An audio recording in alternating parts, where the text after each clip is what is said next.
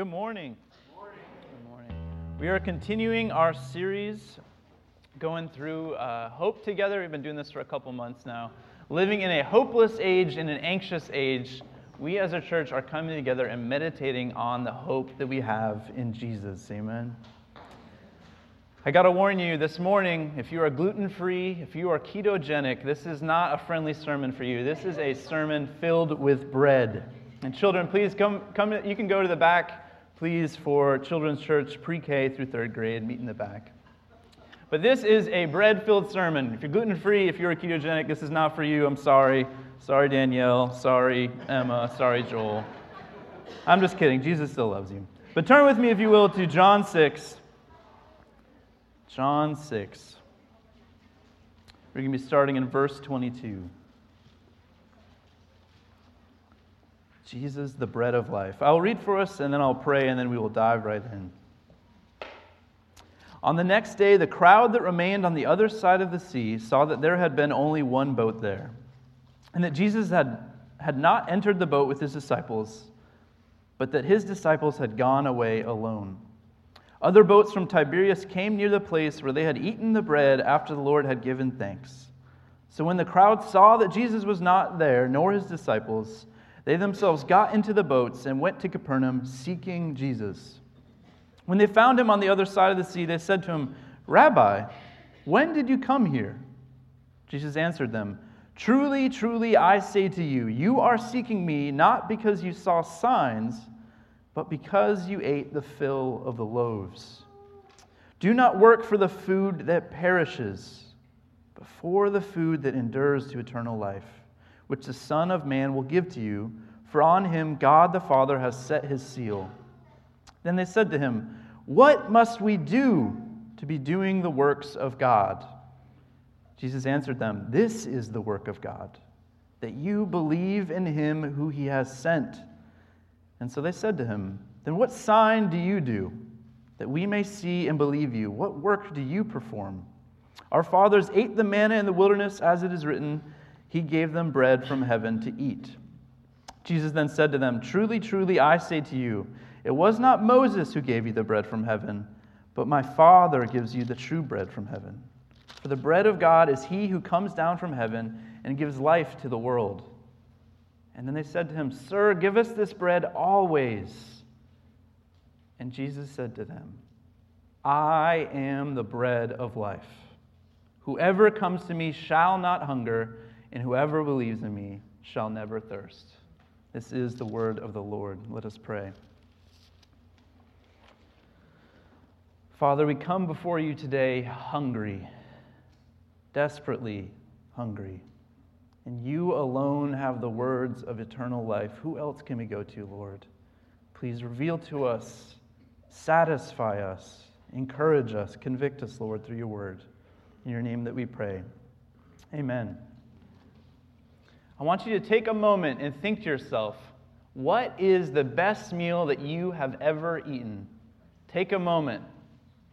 I know it's, I know it's dangerous, right, as you're preaching before lunch, but I want you to think on your favorite meal, like that scene in Ratatouille when the food critic at the end eats the ratatouille and he remembers his childhood and nostalgia hits him over. What is the best meal you've ever eaten? What was the smell? What was the taste? Who were you with? For me, I always think to someone gave us generously a gift card to Global Grill, a restaurant here in Pensacola. We would never go to there on our own without a gift card. So there's a, there's a part of the menu that we see that we wouldn't even look at. And so someone gave us a gift card that kind of encouraged us to Get whatever you usually wouldn't get. You know, get the one thing you've always wanted. And so we saved that gift card for probably like six months and waited until our anniversary. And we went, we got there and we sat down, and the waiter comes and he tells you all the amazing specials. And he gets to one special. It doesn't even have a price, it's just market, right?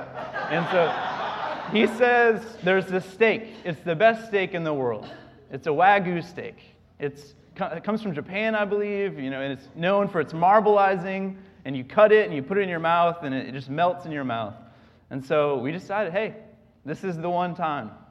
So we order the Wagyu steak and we split this giant, I mean, it was huge. We cut it in half. We had more than enough that we could both eat. And we're just sitting there, you know, it's our anniversary, so we're celebrating, and you just take a cut of the, the amazing, juicy steak that smells amazing. And he's like telling us all about the Worcestershire sauce that has like, you know, 100 ingredients that they make there. And take a bite and you take it in, and it's just amazing and glorious and wonderful. And here's the thing you know what happened the next day? I was hungry again. Can you believe it? I just ate the best thing ever, and I'm hungry again. The best meal of my life, and yet the next morning I still need breakfast. And Jesus this morning is speaking to a crowd that had just had the best meal of their life, the most miraculous meal of their life, one of the most memorable meals they will ever have eaten. For if you remember, a crowd of 5,000 people had gone to Jesus, and Jesus had fed them all, not from a run to Costco, but from where? Five loaves and two fish. And there was more than enough. There was baskets filled afterwards. But here's the problem the people are hungry again. When we get hungry, what do we do? We get hangry. we throw a tantrum. When Wilson gets hungry, he throws a tantrum. He gets really upset at us and he cries and he frowns and he yells and then we give him food and then he's happy. But these people are hangry and they are coming to Jesus in that hangry anger, wanting to be fed again. But Jesus knows something. He knows that there is a hunger deeper than their physical hunger. There is something more. You see, it is not only our stomachs that ache when we are hungry, but our hearts. You see, our hearts are a hunger abyss. We are perpetually hungry, and we're trying to fill ourselves with bread that spoils. This is what author James K. Smith says The heart's hunger is infinite which is why it will ultimately be disappointed with anything merely finite. Humans are those strange creatures who can never be fully satisfied by anything created, though that never stops us from trying. And try we do, do we not? We go to success, we go to our GPA, we go to our job, our work, getting a promotion, acquiring that new thing, we try and we try and we try, but it all isn't enough. But here's the good news Jesus this morning is giving us an answer to that ache. He's giving us an answer. And look how we'll respond today. If you're following along, He will first show us, He will make us see our hunger. Second, we will recognize that He is the bread. And finally, we will eat. That's the best part, right? See our hunger, recognize that He is the bread, and eat. So, first, look with me as Jesus calls us to see our hunger. Look with me at verse 22 again. On the next day, the crowd that remained on the other side of the sea saw that there had been only one boat there, and that Jesus had not entered the boat with his disciples, but that his disciples had gone away alone. Other boats from Tiberias came near that place where they had eaten the bread after the Lord had given thanks. So when the crowd saw that Jesus was not there, nor his disciples, they themselves got into the boat and went to Capernaum seeking Jesus.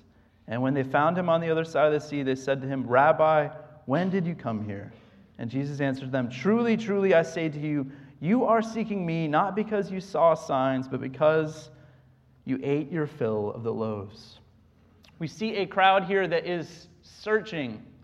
They are frantic. They had just witnessed a miracle, as I said, and they've been miraculously fed. But the thing is, you know what? Jesus moved on. You know, he hadn't opened up a restaurant there like they had wanted. It was like he was a food truck. He had moved locations, but he didn't tell anyone. He didn't post it on social media. Jesus, where are you? I'm hungry. So in verse 25, they ask him, Jesus, when did you come here? And also, when are you opening up the kitchen? When are you starting to cook? As one author said, they were moved not by full hearts, but by full bellies. They liked the idea of a fish maker and a bread maker, someone who could satisfy their physical longings. And Jesus had loved them very tangibly, had they not? They were very hungry. There was no place to go get food. 5,000 people in the middle of, you know, of Israel. Where are you going to get all that food? And Jesus saw them and he loved them and he provided food for them. But now he's going to love them even more because he's going to reveal to them that there's a hunger deeper than their physical hunger.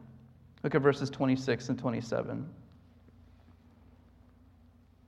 Jesus answered them, Truly, truly, I say to you, you are seeking me not because you saw signs, but because you ate your fill of the loaves. Do not work for the food that perishes, but for the food that endures to eternal life, which the Son of Man will give to you, for on him God the Father has set his seal. They are seeking him because they ate their fill. They are hungry, but are trying to fill themselves with a bread that spoils as Jesus says, the bread that perishes. And later, Jesus is going to tell them openly that this will never satisfy them. Even miraculous meals do not satisfy. Look further down at verse 49.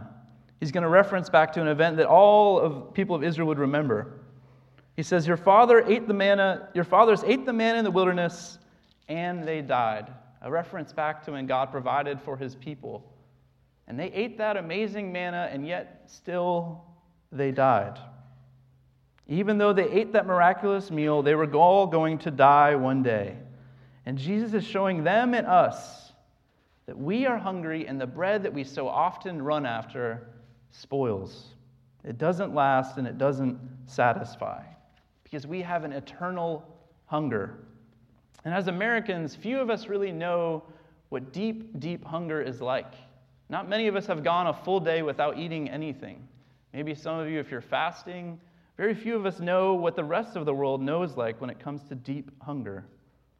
But yet, if you look at our culture, if you look at our world, you see a deep eternal hunger everywhere, do we not? We see people running and hungering for success, hungering for things, students hungering for GPA. We're all hungering to keep up with our neighbors, to keep up with the Joneses. We are always hungry, and nothing is ever enough. Recently, my brother has roped me into training for a marathon with him, and it has been an event. I'll tell you, I get back from my morning runs. I usually do them on uh, my long runs on a Monday, and I'm, I've never eaten breakfast. I'm not a, breakfast person. But when I get back from my long run, my body is screaming at me. I am so hangry, like hungry hippo level of wanting to eat everything nearby because I'm trying to get calories to refuel in some way. But I, I just can't stop eating to replenish what I've just burned. And the thing is, our hearts are even hungrier than that feeling, which is crazy. Maybe some of you have seen an interview that Tom Brady once did with 60 Minutes. It was back when there was a young Tom, young Tom Brady, back in 2005, right after he had won his third Super Bowl ring. But the thing about this interview is that he was very candid, that even on the top, on the mountaintop of his career, after winning his third Super Bowl, when most people would think, you know, he's made it, this is what he said about being in that place. Why do I have three Super Bowl rings and still think that there is something greater out there for me? I mean, maybe a lot of people would say, hey, man, this is what it is. I have reached my goal, my dream. And I think, God, there's got to be more than this. And then the interviewer asks him really pointedly in response. He says, What is the answer? And notice Tom Brady's response I wish I knew. I wish I knew. I love playing football. I love playing quarterback. But at the same time, I think there are other parts about me that I am trying to find. And if you look at Tom Brady's career, what is he still doing? He's still trying to win Super Bowls. For him, the best Super Bowl is always the next one. And so he retires for not even a full year, right? And comes back and is again trying to win another Super Bowl. Nothing is ever enough. That is a deep, eternal hunger. And Jesus here is pointing to people, pointing these people to the hunger below their physical hunger. So, what are you hungry for? What is driving you? What is motivating you? And what are you doing with your hunger? I heard one pastor say that when we have those hunger pains, those deep heart hunger pains, that often our first response is to numb those hunger pains, to go underground, to go to our secret addictions to numb our pain. Where do you take your hunger? What do you do with your hunger? Here's the good news Jesus doesn't leave us alone with our hunger, and He provides us with an answer. He calls us to see and recognize that He is the bread. Look back at our text. Look at verse 30 with me. So they said to him, then what sign do you do that we may see and believe you? What work do you perform? Our fathers ate the manna in the wilderness, as it is written, He gave them bread from heaven to eat. Jesus said to them, Truly, truly, I say to you, it was not Moses who gave you the bread from heaven, but my Father gives you the true bread from heaven. For the bread of God is he who comes down from heaven and gives life to the world. He's calling the people back to Exodus 16 here, reminding them of when God provided for his people and sustained them through the manna from heaven. Remember how desperate the people were in this moment. They were grumbling, they were hungry, they were wishing in some ways that they could go back to Egypt, to go back to slavery. They wanted to have food. And what did God do? He provided for them. The people would gather up the bread in the morning and have enough for the night. And he did this and sustained them for over 40 years. And so, what is this crowd asking Jesus now in this moment? They're asking Jesus, hey, Jesus, do a miracle like what we saw with Moses back then. Provide for us for 40 years, maybe even top it. Show us a miracle greater than Moses. And how does Jesus respond? First, he tells them that it wasn't Moses who provided the food, but it was the Lord. And that that sign was pointing to something, and Jesus tells us who that sign is in verse 33. It was Him, the bread of life. These people are hungering from bread from heaven, for bread that gives life, for eternal bread. And in this moment, Jesus has them right where He wants them. They are hungering for something greater, and He's going to tell them. They are desperate, they are hungry, and they are beginning to understand the impossibility of their hunger. The impossibility of their hunger. And notice verse 35, this amazing verse that we have. Jesus said to them, I am the bread of life. Whoever comes to me shall not hunger, and whoever believes in me shall never thirst. I am bread. I am bread. Do you have an impossible hunger? Is there something inside of you that is clawing out for relief? I am bread. Do you have a hunger so deep that you cannot fill it? I am bread. He is giving them here the first of the seven I am statements. He is claiming to be divine here, if you remember. When God revealed himself to Moses, the great I am, that is what Jesus is referencing to here. He is divine. He is God, the Son of God. And He is eternal bread for an eternal hunger. He is saying, I will satisfy the deepest hungers inside of you. Bring your need to me. Bring your most needy spaces of your soul to me. The parts of you that are clawing out for relief.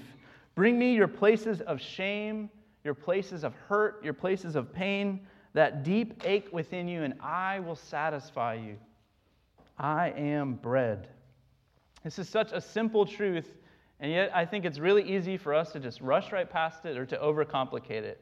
And it makes me think of a lesson that I did in elementary school, and maybe some of your teachers got you with this one too. But usually, how it starts is the teacher hands out a worksheet to everybody, and it's a list of tasks, and you only have a certain amount of time to complete them. And of course, the first task is always take a second, read all the tasks you need to do before you get started on the worksheet. And so, what do I do as someone who's competitive and wants to, you know, I always want to check off things. So, I, of course, skip the first step, obviously, go straight to step two, start running down the worksheet. And so, as you're going down this worksheet, you know, usually around like number 10, it invites you to kind of stand up and shout to the class, I'm the first one here, I'm a good leader and then you keep going down, and then it might have you like stand up on your desk or you know, something ridiculous to kind of embarrass you in front of all your friends. And so as you're going, you begin to notice that all the smart kids, smart kids in your class haven't really made it that far. And you're like, what? Usually I'm always neck and neck with these people. And then you, know, you keep going and you look over at them and they're beginning to start laughing at you. And you're like, what is going on? And finally you read the last step, which tells you to disregard all the tasks above you and to just sit quietly and pretend that you are working. And I fell for that one as hard as you could fall for that one. Maybe you've done it too. Maybe I'm not alone in that one. Of course, that's trying to teach you to read directions right before you get started, to listen to directions, which I obviously was not doing. And I rushed right past the whole lesson and completely fell for it. But I think for us, it's really tempting for us to rush right past this, this truth and miss what Jesus is saying. Jesus is bread. Have you embraced the impossibility of your hunger? That deep ache inside of you, that nothing will ever fill that. Jesus is bread. If you read the Gospels, what you'll notice the sick, the lowly, the desperate, the children, they understood this truth deeply, did they not? What did they do? They ran to Jesus. All they want to do is just get a touch, a piece of bread. Jesus, I am desperate. I have nothing. Give me bread. Yet we miss this. In our Christian life, we never level up past this truth. We never move past, we never move past our complete, desperate need for bread. Jesus is our bread yesterday, today, and tomorrow. And yet, so often, we reach for things that aren't Him. I went to a conference of pastors, and the speaker was talking about this text, and he said that even pastors are tempted to treat ministry as bread.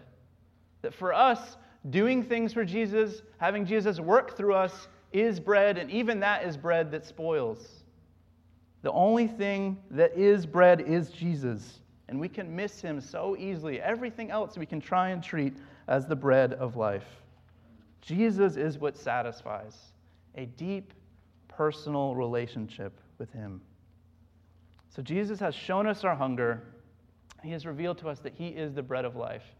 So, what do you do with bread? What do you do with bread? You eat it, unless you're ketogenic or you're on a gluten free diet. But you know, it's like the kind of bread that you can eat, okay? You eat the bread. You eat the bread, Joel. what do you do with bread? You eat the bread that satisfies. Skip down to verse 53 with me, if you will. Down to verse 53. So Jesus said to them, Truly, truly, I say to you, unless you eat the flesh of the Son of Man and drink his blood, you have no life in you. Whoever feeds on my flesh and drinks my blood has eternal life, and I will raise him up on the last day. For my flesh is true food, and my blood is true drink. Whoever feeds on my flesh and drinks my blood abides in me, and I in him. As the living Father sent me, and I live because of the Father, so whoever feeds on me, he also will live because of me. This is the bread that came down from heaven, not like the bread the fathers ate and died. Whoever feeds on this bread will live forever. Jesus here is speaking in physical terms, but of spiritual realities. And some of the people in the crowds actually, they kind of miss this completely. And you can look down, if you will, look down and you'll see that a lot of them will go on and leave and will no longer be disciples in verse 66. After this, many of his disciples turned back and no longer walked with him. They missed what Jesus was saying here. Obviously, he is not saying anything about cannibalism here. He's speaking in spiritual realities. He's not telling them to literally eat his flesh. Instead, he is calling them to a deep partaking of him. He is calling them to believe, to abide, to be united with him. He says, I see your hunger. Come and eat. Come and receive, come and receive the answer to that deep ache in your heart. Believe in me and receive life. Receive my atoning death. Receive the forgiveness of your sins. Be united with me and have your sins cast into the sea as far as the east is from the west. Be washed clean. Be free one commentator put it this way Believing is staking your life on the fact that the only way to live is to receive Him. It's placing all your hope on Him to sustain you. It's a deep sense that you will die without Him. It's placing all your confidence in Him as the only one who can give you life and strength and a future. And the best part of eating the bread of life is that there's no bill. All you have to do is receive it. All you have to do is receive it. Bring your hunger to the bread of life, and there's nothing else you can add to it. No further steps. It's shockingly simple. And notice, even the crowds here missed the simplicity. Turn back to verse 28. Notice how they missed this. When Jesus told them, what, what was their first response in verse 28? Then they said to him, What must we do to be doing the works of God? What labor must we do? Certainly, we must, Lord, certainly, Jesus, we must sufficiently feel bad first before we can receive the, bed, the, the bread, Lord. We must first add our religious rules before we can receive something like this, Lord. We must perform. This gift is too great. We must add something first to receive it. And Jesus instead responds, This is the work of God. Believe in him who he has sent. As the hymn writer said, Jesus paid it all. All to him I owe. Sin had left a crimson stain, and he washed it white as snow. What do you bring to the bread of life? Nothing but your hunger. Amen. We bring our need, we bring our shame, we bring our sin, and we receive life. Right now, Wilson is in a really fun stage of life. He is at that stage where he's learning words, he's making up his own words. And so, one of the words he says a lot to me and Leanne that we, we say now because it's funny to copy him is he runs up to us and he says, Knack? Knack? Knack. And what knack means, of course, is snack. It's just without the S. But so whenever you are eating anything, it is not safe in Wilson's presence. If you are eating a cheese stick or a cracker, Wilson runs up to you and he goes, Knack? And how can you say no to a cute face like that? Okay, if you want to eat, you gotta like hide it. You gotta eat when he's not looking. But Jesus, uh, but Wilson runs up to you with arms outstretched and says, "Knack." and he is completely dependent on us to feed him. But I love that. It's take that picture. That is us towards Jesus. Running up to him, arms outstretched, knack, right? And what does Jesus give us? The bread of life. It's, I know it's a silly picture, but it's real. That dependence that Wilson has upon us is the same dependence that we bring to our Savior. Can't even say the word. We are desperately hungry. Please give us the bread of life. We have nothing without you, Jesus. Arms outstretched, and He gives us bread. Are you clinging on to the bread this morning? Have you recognized that apart from Christ, we cannot do this on our own? Apart from Christ, we are restless and we are hopeless. Have you called out to Jesus asking for salvation? and for forgiveness. Is Christ as valuable to you as bread to those that are starving? And where do you find yourself trying to add to the bread of life? Where do you find yourself trying to perform, to add to this gift, to try and pay the bill? Jesus is saying to us, Come and eat. This is the promise we hear in Isaiah 55. Come, everyone who thirsts, come to the waters and he who has no money, come buy and eat. Come buy wine and milk without money and without price. Why do you spend your money for that which is not bread, and your labor for that which does not satisfy? Listen diligently to me and eat what is good, and delight yourselves in rich food. That is what Christ is offering to us today. Let me close with a story. In 1871, there was a lawyer who lived in Chicago named Horatio Spafford. Horatio was a wealthy man who made his fortune in real estate, but was about to go through the trial of his life. Because overnight his fortune and security was lost during the Great Chicago Fire. But sadly, this was just the beginning of the trial in his life. For a couple years later, he was invited by Dwight Moody to go and join him on a tour in Europe. And so he was going to go over to Europe, but first he got held back on business, so he sent his daughters and his wife before him. And later he would receive a telegram for his wife because their, their vessel got hit by a storm. And so this is what the telegram said from his wife Saved alone, what shall I do? Horatio took the first boat out to go join his grieving wife. And as he was passing over the waters where his daughters had, had drowned in the waters, this is the words that he wrote When peace like a river attendeth my way, when sorrows like sea billows roll. Whatever my lot, thou hast taught me to say, It is well, it is well with my soul. In the darkest moment of Horatio's life, he clung to the bread of life. It's the only way that someone could write those words in that moment. Even though he walked through the valley of the shadow of death, Jesus was his bread in that moment.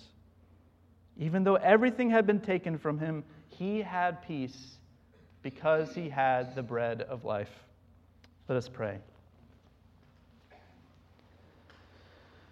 Jesus, we bring to you today nothing but our hunger. We are desperately hunger. We are desperately hungry, Lord, and we need the bread of life. Satisfy us, Father. In your name we pray. Amen.